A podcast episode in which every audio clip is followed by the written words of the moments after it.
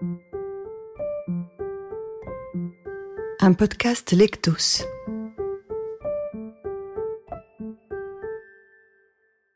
Horizons verticaux est une nouvelle en deux parties, issue d'un recueil inédit intitulé Ilzer, écrit par Yann Vacher. La lecture est assurée par Eva Allemand et Ludovic Baude, l'habillage musical par Jackie Lemaine. Partie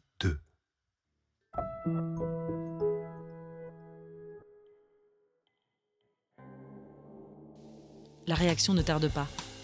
L'aboyeur passe à nouveau la tête par la fenêtre, mais le choc de l'air est tel que sa paire de rébans s'envole et se disloque dans le paysage défilant. De quoi le rendre définitivement fou. Je vois ses yeux. Chuck grommelle dans mon dos. Ses yeux irrigués de sang. Chuck est allongé gémissant. Je n'entends pas précisément ce que me dit le molosse, mais ça parle de mourir et de faire pleurer ma mère. Et je crois aussi de ramasser ses dents. Un flot verbal sortant avec haine et précision de l'extrémité menaçante de son doigt bagué. C'est un mauvais signe, c'est sûr. Je me retourne face à moi, le sexe débraillé de Chuck, mou et insignifiant, repose. Je m'approche de sa gueule. Il n'a pas l'air en forme. Je veux voir s'il respire encore. Sa tête a violemment frappé le longeron latéral de la galerie. Ses yeux sont fermés. Et je ne sais pas si finalement ce n'est pas mieux comme ça. Ses bras m'enlacent doucement. Il craque, c'est ça? Ne pas s'attendrir. Ce connard est la cause de la merde dans laquelle on est. Je suis un peu responsable aussi. Chuck, tu m'entends, ça va? Il me serre, attrape le revers de ma chemise, comme un dernier salut. Dans l'attente d'une dernière confession, je tends l'oreille, le rapproche de sa bouche. Tu vas pas crever, hein? À cet instant, d'un geste précis et calculé, sa main plonge dans la poche baillante de ma chemise, s'empare du dernier buvard de LSD et le gobe. L'enculé Je lui projette avec puissance mon poing dans la mâchoire, espérant tout autant le faire recracher que le tuer net. Le hippie est un mou. Le hippie n'a pas peur de la violence, si c'est une arme contre le conformisme. En l'occurrence, ce n'est ni l'un ni l'autre, mais je le cogne. Il saigne abondamment. Putain, je viens de faire le travail des barbus du dessous, je m'arrête net. Qu'est-ce que je fous, bordel? Ma tête fuit, me laisse et se jette entre mes mains, sans même regarder les dégâts sur la face blême de Chuck qui gémit. Un instant fragile, je reconstitue mon être. Je me vois d'en haut. Un éclat blanc violent traverse ma vue. Je sors de mon corps. Je recule en spirale dans le cosmos silencieux. Je deviens tout petit, un point inerte, un point hurlant. Je veux descendre, que le convoi me laisse devant mon pavillon ou un autre, peu importe lequel, je veux descendre.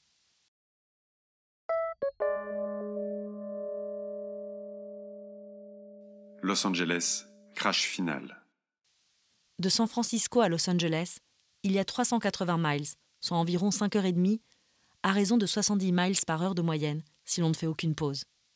Ce calcul aurait plu à Chuck si son cerveau n'oscillait pas à l'heure actuelle entre le plat béant et la surchauffe finale. Ces 5h30 me paraissaient les plus longues de ma piètre existence, si l'on ne tient pas compte des repas chez Chuck, ni de ceux de chez Tante Betty. Les délires de Chuck ne m'amusent plus. De toute façon, entre ses dents et le sang, sa bouche est pleine. De quoi la ramener. Je cogite, je me mords le genou. Je suis un oiseau sans ailes, pas à sa place sur un camion je suis victime d'une marée noire de la vie. Je m'englue dans une mélasse sans fond. En plus, et cette idée m'obsède, je suis sûre qu'ils vont nous casser la gueule. Peut-être nous tuer à coups de pied, de couteau et de haine. Et que si cela ne suffit pas, c'est le ridicule qui viendra achever nos corps en lambeaux. Je préfère mes batteries habituelles avec les monstres bleus et jaunes qui mangent mes intestins dans un chaos de grues grises et de pelles mécaniques.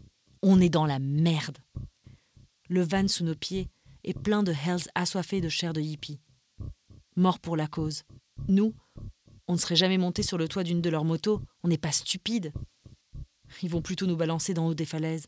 Des poètes à la con pourraient trouver notre chute esthétique.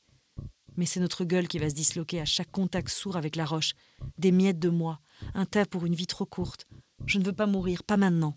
Et puis j'aime pas avoir mal. Les corbeaux boufferont mes yeux, je ne verrai plus rien. Je vais crever comme une merde au vent. Un gros chien m'aura fait là, et je disparaîtrai comme je suis venu dans l'indifférence intestinale. Je bouffais à en vomir ma peur lorsque les premiers panneaux indiquant la proximité de Los Angeles sonnèrent la charge de ma faim imminente. Mais mourir finalement, je m'y suis résolu. C'est plutôt la violence pour l'atteindre qui me retourne les tripes. Chuck gémit à demi conscient. La vie n'est qu'une brouette dans laquelle on entasse ses merdes, crachote-t-il d'un léger filet de bas veiné de sang.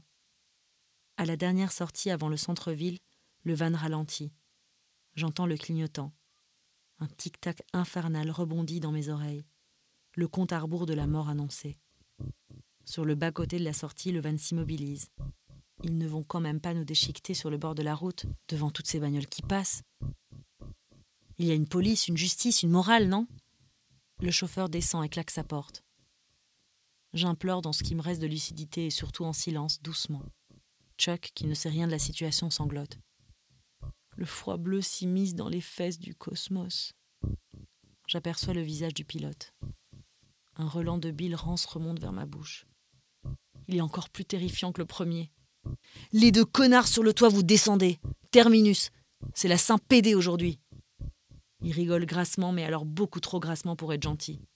Je descends doucement en tentant de ne pas ajouter de frais sur notre note déjà lourde. Dans son état, Chuck ne descendra jamais tout seul. Et ton copain tapette, il ronfle? Il va pas bien. Il saigne, il peut pas descendre. Laisse-le là-haut. Il y en a assez pour s'amuser ici. Tu vas juste remonter prendre l'argent qu'il a sur lui. On payera les réparations du bordel que vous avez foutu sur notre bahut. Oui, monsieur. Mais qu'est-ce qu'il a voulu dire? Je remonte sur le toit avec une lenteur excessive, de quoi me donner le temps d'imaginer une fuite? Ouais, je pars en courant, je traverse l'autoroute, mais si je me barre, qu'est-ce qu'ils vont faire à l'autre Bénet Je vais le laisser crever. C'est de sa faute. S'il n'avait pas balancé ma chemise, on serait peinard au vent. Mais je dirais quoi aux flics si on retrouve son corps lacéré dans une poubelle? Merde, je suis déjà sur le toit face à Chuck. Les idées fusent, des autotamponneuses dans une cervelle en liquide vaisselle. Bon, je l'abandonne pas, ma mère me tuerait. Poche droite vide, gauche pareil. Il n'a pas un rond. Je le laisse et je me tire. Si je leur dis qu'il n'y a rien, ils vont me tuer une deuxième fois. Euh, au fait, euh, il n'a rien sur lui. Je vais dérouiller, c'est sûr. Mais moi, j'ai 22 dollars sur moi. Je vous les donne si vous voulez. Tous même, les 22 entiers. Ça fait au moins 82 dollars avec ta montre, morveux. Il rigole encore. Ouais, un bon paquet de bière avec ce pognon. Allez, tu files tout et tu vires ton pantalon de clown. Bonne fête, ta pète. J'avais pas imaginé ça du tout. C'est pire que mourir. Je passais à la casserole. Une recette de barbu en furie. Mon corps rempli de hells. Je sue, bordel, j'ai froid. Non, je fais dans mon caleçon. C'est ça que je sens le long de ma jambe. C'est chaud, mais j'ai froid. Je vais vomir. Ça remonte plus vite que mes mains. Juste à côté des bottes du molosse, d'un œil rapide, j'inspecte. On dirait qu'il n'a pas été touché. Eux, ils rigolent. Je vais les frapper, je suis costaud, je vais. Une bagnole ralentit. Ça va, besoin d'aide? Non, non, un problème de digestion, c'est cool, merci. Il se marre encore plus fort. Tu donnes ton pantalon vite fait. Je défais ma ceinture. Mes doigts se neutent. Ça prend des heures. J'ai plus d'honneur. Je me baisse pour défaire les lacets de mes converses. Dans le mouvement, mon pantalon glisse à mes chevilles. Mon genou gauche se bloque dans le pli de l'ourlet. Je ne parviens pas à avancer mon pied, je vais me gaufrer. J'écrase lamentablement un bout d'orgueil qui s'accroche encore. La face à terre, je saigne un peu sur l'extérieur de la paume de la main qui a tenté de ralentir ma chute. J'ai encore la force d'avoir pitié. L'horizon vertical, sans le vent cette fois. Je pleure et m'étouffe d'une larme salée, si elle pouvait me noyer. On n'a pas que ça à foutre, tu te magnes D'une série de spasmes pathétiques, je me tortille et parviens à retirer mon pantalon. J'ai compris, ça va se passer dans le van. D'un réflexe inutile et vomitif, je serre les fesses. Il se baisse, je me raidis, il récupère mon pantalon. L'autre s'avance. Un rictus dément barre sa face et ponctue sa sinistre progression. Il met la main à sa poche, ma vue se liquéfie. Un claque sec et métallisé. Une lame brille maintenant dans sa patte velue. Il s'avance. Je revois la photo, le télescope, l'acné, Toby le chien. Ça tourne dans ma tête. C'est pas ma vie, ça. Je crie à Chuck, dégage Le barbu s'arrête net. C'est à moi que tu parles? Je gémis non. Intenable, je pleure. Alors la mort, c'est ça. Six coups violents de cran d'arrêt fendent l'air. La matière se disloque sans résistance. La lame pénètre au plus profond, va, vient, reprend son élan. L'unité disparaît et l'existence aussi. Vie futile. Puis un silence. Je retrouve assez de lucidité un court instant pour me rendre à l'évidence. Mon jean est en lambeaux, salaud. Ils font durer le plaisir. Ok, maintenant tu renfiles ta loque et tu remontes avec ta copine. L'autre rigole. Quoi, je remonte? Comme ça, rien de plus? Je reste figé. Que vont-ils faire? Je crois que tu nous as pas bien compris. On n'a pas que ça à foutre. On bosse ce soir. Alors tu remontes vite fait. Le voyage est bientôt terminé.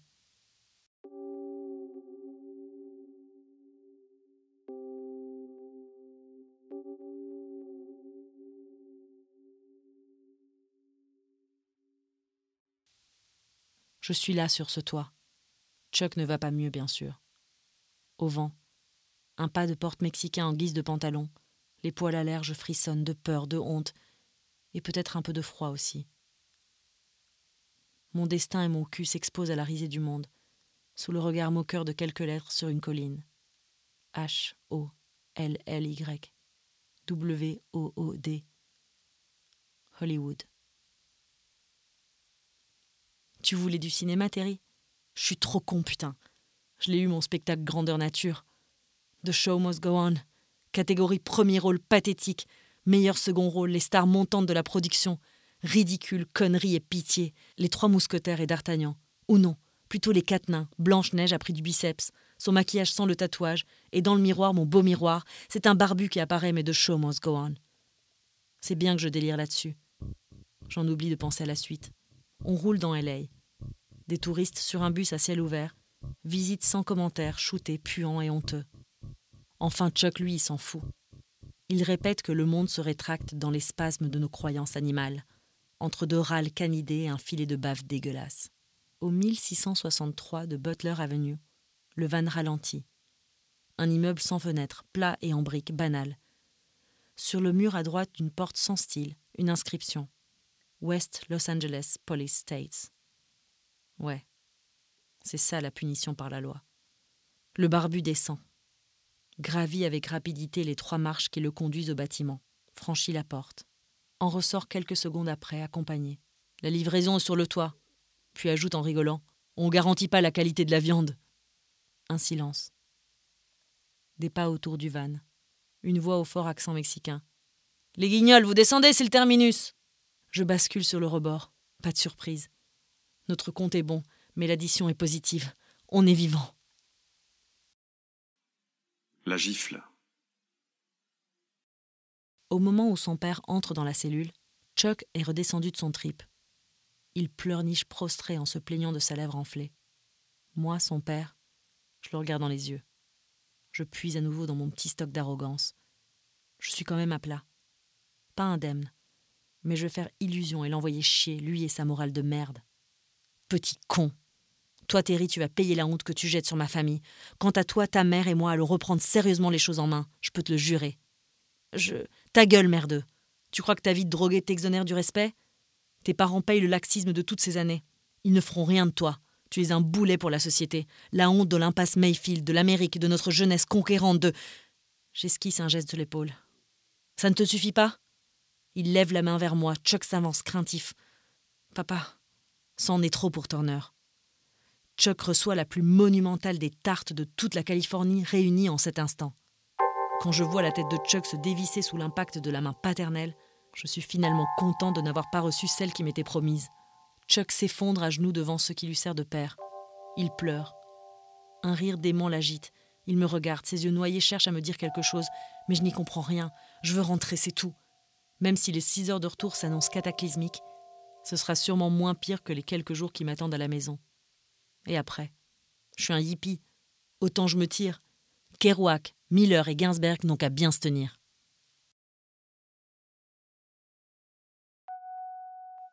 Voyage.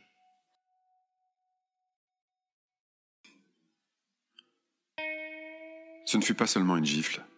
Ou plutôt elle fut si puissante que Chuck parcourut en un instant plus de distance que toute son éducation n'avait su lui faire vivre.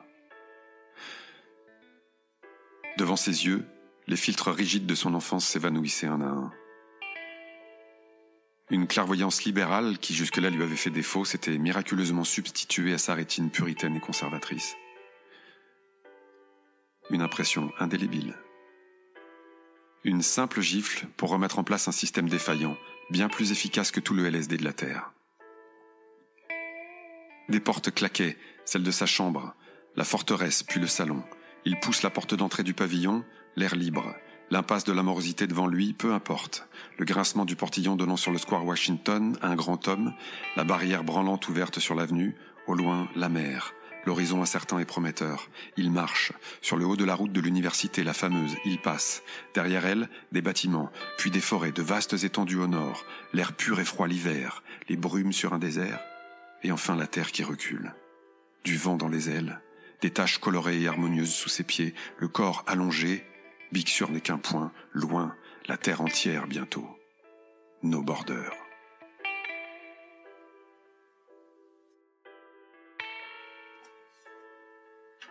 Épilogue. À la suite de l'incident, Terry ira dans une existence à la jouissance affadie. Dans l'impasse Mayfield, pas de Kerouac. Miller Ginsberg aux abonnés absents. Juste l'impasse de la morosité en Panavision.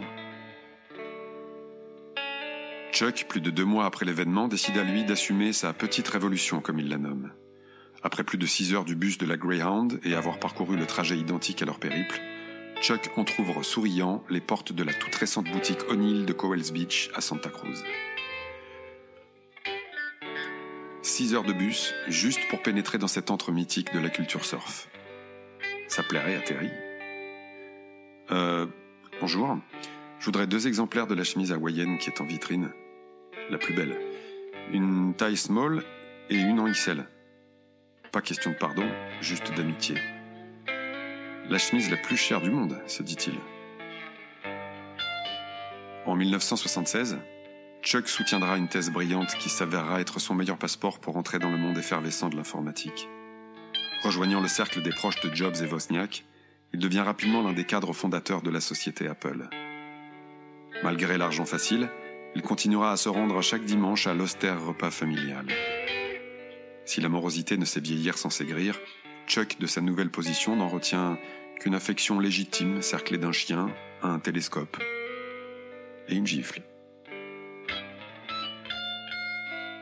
Quant à Terry, sa série de fiascos sexuels et affectifs le conduisit irrémédiablement à l'arrêt de ses études, comme on descend parfois d'un bus le soir après l'école, vide et sans projet.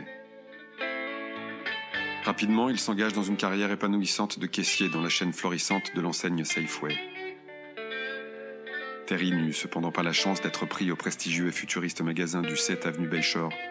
Pour lui, ce fut la caisse du numéro 301 de Rolf Street. Beaucoup moins sexy avec les filles.